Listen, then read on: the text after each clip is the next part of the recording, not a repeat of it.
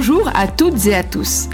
Je suis Valérie Duesruf et bienvenue sur Décider votre licenciement, le podcast qui vous aide à prendre le contrôle sur votre carrière grâce à la négociation de départ. Mon but, c'est de vous livrer des conseils concrets qui sont tirés de mon expérience et de mon expertise pour vous permettre d'adopter les bons réflexes. Et aujourd'hui, nous allons parler de comment réagir lorsque vous êtes convoqué à entretien préalable. Mais avant cela, je voudrais remercier ici chaleureusement TheBrin75 qui m'a laissé un merveilleux avis. Et d'ailleurs, euh, vous pouvez faire de même en me laissant 5 étoiles, c'est sympa, et un avis sur euh, l'application de podcast euh, qui vous permet d'écouter ces épisodes. Je vous en serai franchement très reconnaissante.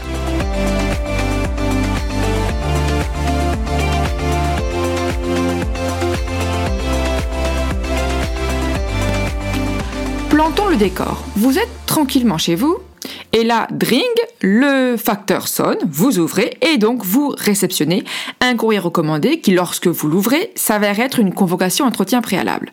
Bon, manifestement, c'est trop tard puisque vous l'avez déjà ouvert et vous l'avez déjà réceptionné. Autre cas de figure, vous sentez qu'il y a de l'eau dans le gaz entre votre patron et vous, et un jour vous recevez le petit carton qui vous dit que vous avez un courrier recommandé qui vous attend au bureau de poste. Est-ce que vous devez aller chercher le courrier recommandé ou non? Honnêtement, ça ne sert à rien de jouer euh, les idiots. De toute façon, s'il veut vous licencier, il finira par vous licencier et ça va juste le mettre de très mauvais poils, donc ça ne sert à rien à aller chercher le recommandé. Troisième cap figure, vous êtes tranquillement dans votre bureau, à peu près tranquillement. Ça dépend le degré d'eau dans le gaz euh, dans, votre relation avec votre patron. Donc vous êtes dans votre bureau et là, votre patron ou le DRH ou quelqu'un dans l'entreprise vous appelle, vous dit écoute, viens, on va se voir pour une réunion et en fait, vous remet un courrier de convocation à entretien préalable qu'il vous demande de contresigner. La question fatidique, est-ce que je dois contresigner ou pas ce courrier et refuser donc le courrier et qu'il me l'envoie par recommandé? Alors, Honnêtement, ça ne sert pas à grand chose de jouer à ça. Là encore, sauf à se mettre le patron euh, vraiment dans des très mauvaises dispositions et, après à compliquer toute éventuelle négociation. Donc, de toute façon, ça ne fait que repousser l'échéance de 24 heures. Ça ne vous permet pas de euh, faire quoi que ce soit d'utile dans l'intervalle. Parce que par exemple, s'il veut vous couper les accès à votre messagerie euh, électronique, il pourra toujours le faire, même si vous refusez, et je dirais même encore plus facilement si vous refusez de réceptionner la lettre de convocation entretien préalable. Donc, en substance, je ne vois aucun intérêt pour vous à faire la politique de l'autruche et à refuser de réceptionner ce courrier de convocation entretien préalable. Quelle que soit l'hypothèse retenue parmi les trois précédentes, vous vous retrouvez seul face à votre lettre. Donc dans cette lettre, il va figurer quoi? Il va figurer notamment euh, le motif, en tout cas le début de motif pour lequel vous êtes convoqué. Est-ce que ça va être pour insuffisance professionnelle? Est-ce que ça va être pour euh, euh, une absence prolongée il y a quand même des indications. En général, le motif, et même très rarement le motif euh, exact de votre convocation, n'est pas révélé. Ce qui, à mon sens, pose une difficulté parce que comment voulez-vous préparer utilement l'entretien préalable si vous ne savez pas exactement la teneur des faits qui vous sont reprochés? Parce que oui, l'objectif de l'entretien préalable est censé être euh, de vous entendre sur les faits qui vous sont reprochés pour que l'entreprise puisse alors prendre une décision, puisque l'entreprise n'est pas censée avoir pris de décision tant qu'un délai de deux jours ouvrés entre la tenue de l'entretien préalable et l'envoi de la lettre de licenciement n'a pas expiré. Pourquoi? Pour permettre à l'employeur donc de réfléchir à ce qui s'est dit pendant l'entretien. Or, en vous privant de la possibilité de réfléchir à ce qui vous est reproché avant la tenue de l'entretien préalable, vous ne serez pas en mesure, lors de l'entretien préalable, de donner votre version des faits et donc d'éclairer utilement l'employeur pour prendre sa décision de façon éclairée.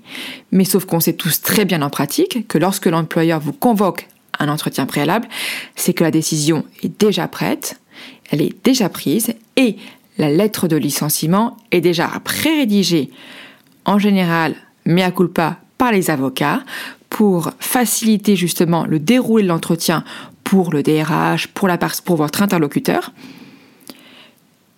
qui donc, sur la base de cette pré-lettre de licenciement, déroule les faits qui vous sont reprochés, et après, ce n'est qu'une formalité d'envoyer la lettre.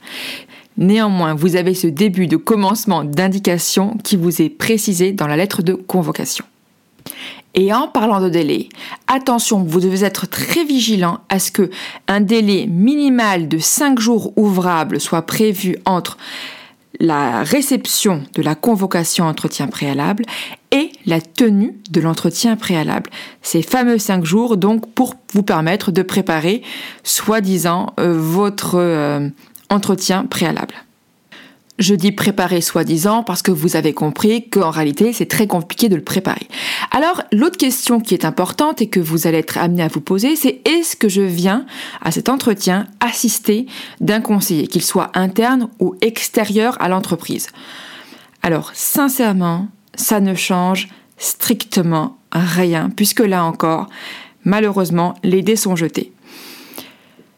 Alors si ça vous rassure de venir accompagner, faites-le. C'est forcément quelqu'un qui est soit interne, soit extérieur à l'entreprise, qui est prévu sur les listes départementales. Ça ne peut en aucun cas être un avocat, je le précise ici, même si c'est toujours écrit et c'est quand même assez clair.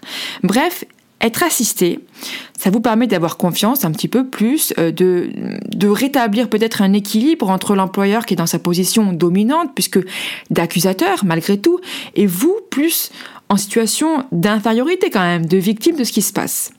Le conseiller pourra s'assurer que vos droits sont respectés, notamment au titre de la procédure, mais il ne pourra rien faire d'autre qu'écrire un compte-rendu. Alors, est-ce que c'est vraiment utile? Est-ce que je dis à mes clients d'aller, d'être assistés pour le rendez-vous et donc de prendre euh, attache auprès d'un conseiller? Je souvent je leur dis que c'est même inutile. Alors ça c'est mon avis personnel. Hein. De toute façon je ne fais que donner mon avis personnel. Peut-être que d'autres confrères auront une vision différente. Parce que comme je vous l'ai déjà fait comprendre, en réalité, je considère que cet entretien préalable ne sert à rien.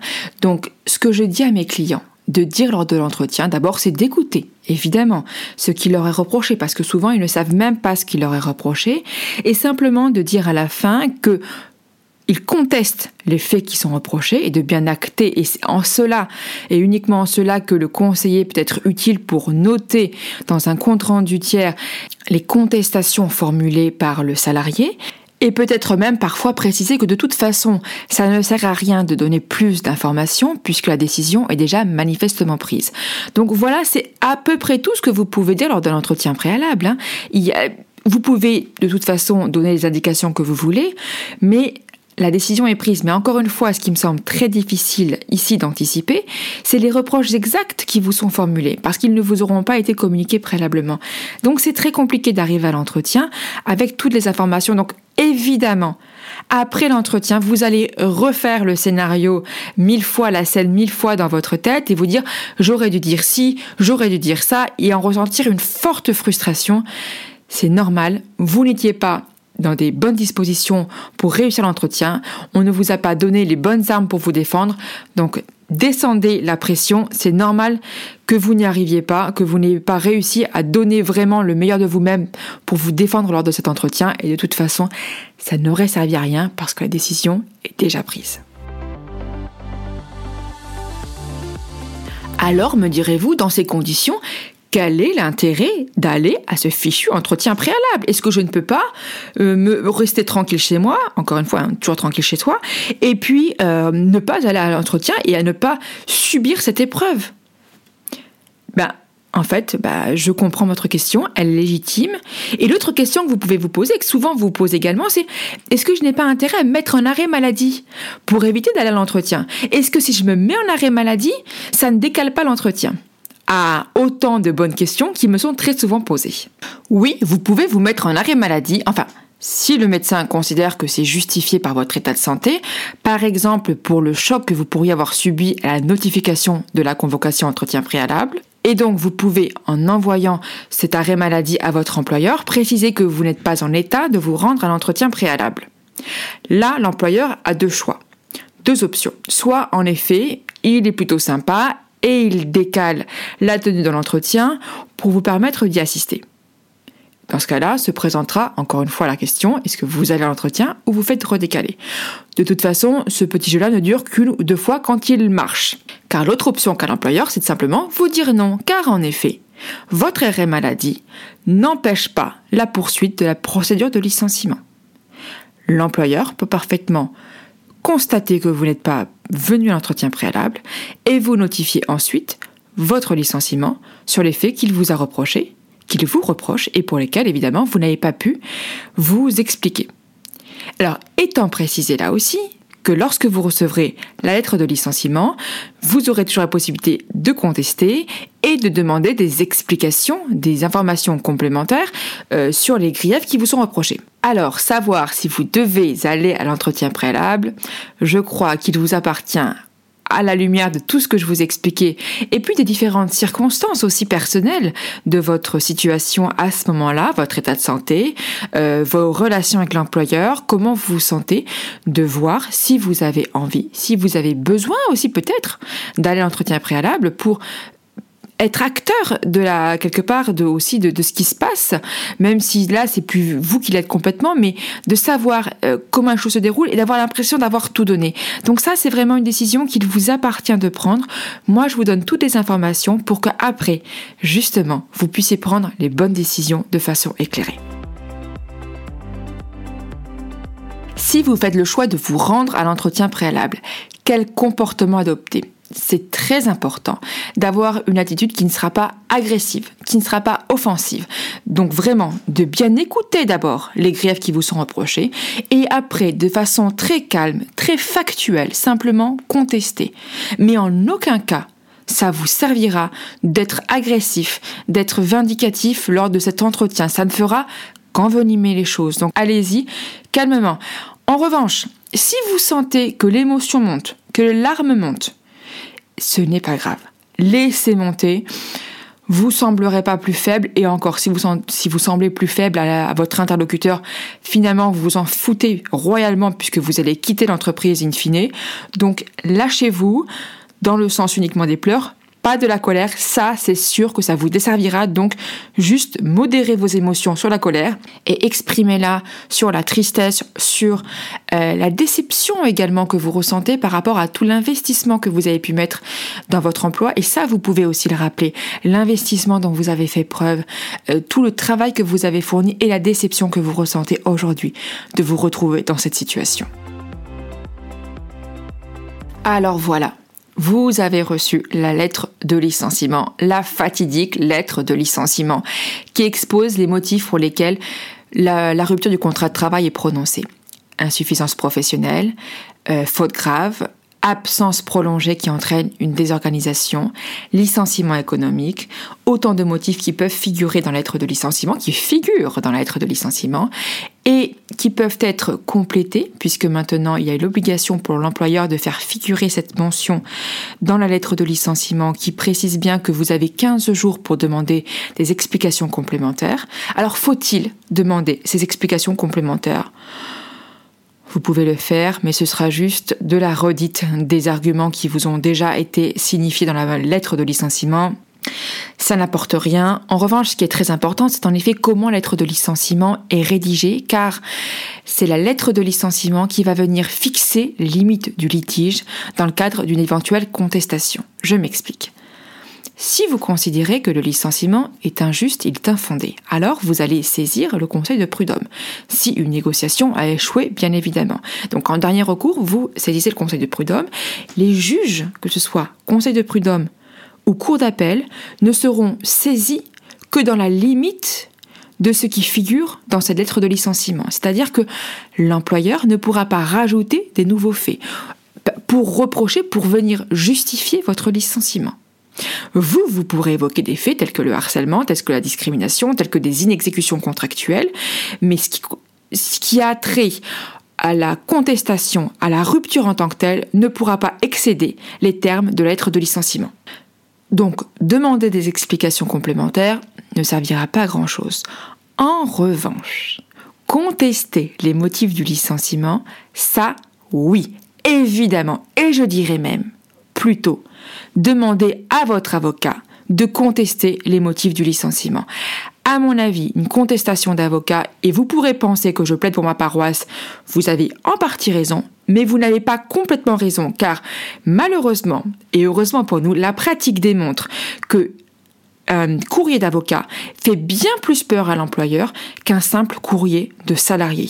Donc à mon avis, il est préférable de frapper un grand coup en envoyant cette lettre de contestation de l'avocat qui n'est pas forcément offensive et je dirais même encore moins dans la mesure où l'avocat s'adresse à un non-avocat, que ce soit un service des ou le président directeur général de l'entreprise, et que notre déontologie nous oblige en qualité d'avocat à faire preuve de modération lorsqu'on s'adresse à un non-avocat. Donc, le courrier devra être factuel, mais par exemple sur un ton conditionnel pour démontrer que nous ne sommes pas dans la rédaction d'écriture, que nous ne sommes pas dans une attitude agressive vis-à-vis de non-avocats. Et ça c'est très important et ça va être d'autant plus important de manier la plume avec précaution pour préserver les chances de négociation. Parce que, comme j'ai l'habitude de le dire, pour négocier, il faut être deux. Et pour inviter l'adversaire, en tout cas notre interlocuteur, à s'asseoir à la table des discussions, bah, il vaut mieux pas lui présenter une chaise cloutée. Hein, ou, pour euh, utiliser une autre image, on ne mange pas la main de celui qui nous nourrit. Ça veut dire qu'en effet, comme c'est celui qui, in fine, on l'espère, va nous donner des sous, bah, cette, main, euh, on va pas la manger, donc on lui tend plutôt. C'est nous qui lui tendons la main pour qu'il la saisisse. Et donc c'est pour ça que les termes qui vont être retenus dans la lettre de contestation rédigés par l'avocat sont très importants. Et c'est aussi en ça que l'avocat va vous apporter son expertise et toute sa modération et toute sa vision aussi extérieure de prise de recul sur votre dossier pour vous permettre euh, de prendre les bonnes décisions et la bonne direction parce que c'est l'amorce d'une négociation qui va être fondamentale pour toute la suite de la négociation et même pour déterminer l'existence de la négociation. C'est pourquoi ma recommandation, c'est que dès que vous sentez les prémices d'une procédure de licenciement à votre rencontre, contactez immédiatement votre avocat, voyez-le au plus vite, prenez sur la tâche euh, le plus vite possible. Dès que vous avez reçu la convocation entretien préalable, ou avant si vous sentez les prémices, vous appelez votre avocat. Et en plus, vous serez rassuré sur la conduite à tenir pendant l'entretien, pendant la procédure. Il sera prêt à dégainer lorsque vous aurez reçu la lettre de licenciement. Bref, tout concorde pour que vous le contactiez le plus vite possible. Autre question qui m'est posée ou autre possibilité de stratégie évoquée parfois par certains confrères, c'est faut-il écrire à l'employeur avant la notification de la lettre de licenciement? Personnellement, j'y suis extrêmement défavorable tout comme l'idée de faire savoir à l'employeur que le salarié est assisté et conseillé par un avocat. Pourquoi? Parce que je pense qu'au contraire, l'employeur doit avoir la certitude que le salarié est un peu bené, D'ailleurs, comme je dis à mes clients, faites votre blonde. Alors, pour ceux qui ne le savent pas, qui n'auraient pas vu la couverture, je suis blonde, pas de discrimination envers les blondes, et donc je le dis à bon escient, je en effet, j'utilise une mauvaise blague sur les blondes, mais parce qu'en général, l'image est très parlante, elle est très claire, et en effet, plus l'employeur va être en confiance, moins il va travailler sa lettre de licenciement et plus vous aurez de chance ensuite de rebondir sur la lettre de licenciement pour contester avec plus de facilité le motif du licenciement et donc obtenir gain de cause, que ce soit dans le cadre d'une négociation qu'on privilégie toujours ou d'un contentieux. Donc résister à la tentation d'en faire des tonnes pour vous faire bien voir et pour éviter ce licenciement qui de toute façon arrivera, au contraire, faites profil bas, laissez l'employeur se planter et après ce sera plus facile de contester. Voyez encore une fois tout l'intérêt de faire appel à un avocat pour vous aider dans toutes ces choses-là. Voilà, maintenant vous êtes prêt et paré pour affronter une procédure de licenciement. Avant de nous quitter, je vais vous livrer le conseil bonus de l'épisode, qui est que lorsque vous sentez les prémices d'une procédure ou bien lorsque vous avez reçu votre convocation entretien préalable, immédiatement vous sauvegardez toute votre boîte mail. Vous sauvegardez les dossiers. Vous faites vraiment la sauvegarde de tous les éléments en votre disposition pour vous permettre comme ça de préserver vos preuves. Et alors ça, sur comment préparer un dossier, je vous renvoie à mon épisode numéro 2, mais l'urgence, c'est de tout sauvegarder. Et même, je dirais même, surtout, même si vous allez bien aujourd'hui dans votre poste avec votre patron, si tout se passe bien, préparez toujours, sécurisez toujours l'avenir et sauvegardez les éléments régulièrement. Et un jour, vous me remercierez, vous direz, tiens, j'avais bien fait d'écouter ce podcast parce qu'elle avait raison. Grâce à elle, aujourd'hui, j'ai tous les outils pour contester ou bien licenciement ou bien des inexécutions contractuelles. Et à ce moment-là, j'espère que si vous ne l'avez pas encore fait, et je vous invite à le faire, vous marquiez 5 étoiles sur votre application d'écoute de ce podcast, que vous me laissiez un commentaire sympa, un peu comme celui que je vous ai livré tout à l'heure qui était vraiment super sympa. Ça me fait super plaisir parce que c'est quand même beaucoup de travail et donc ça fait plaisir quand d'être reconnu pour ce travail-là. Et puis ça permet de booster l'algorithme pour le faire connaître auprès du plus grand nombre. Donc merci de votre soutien et je vous dis à très bientôt.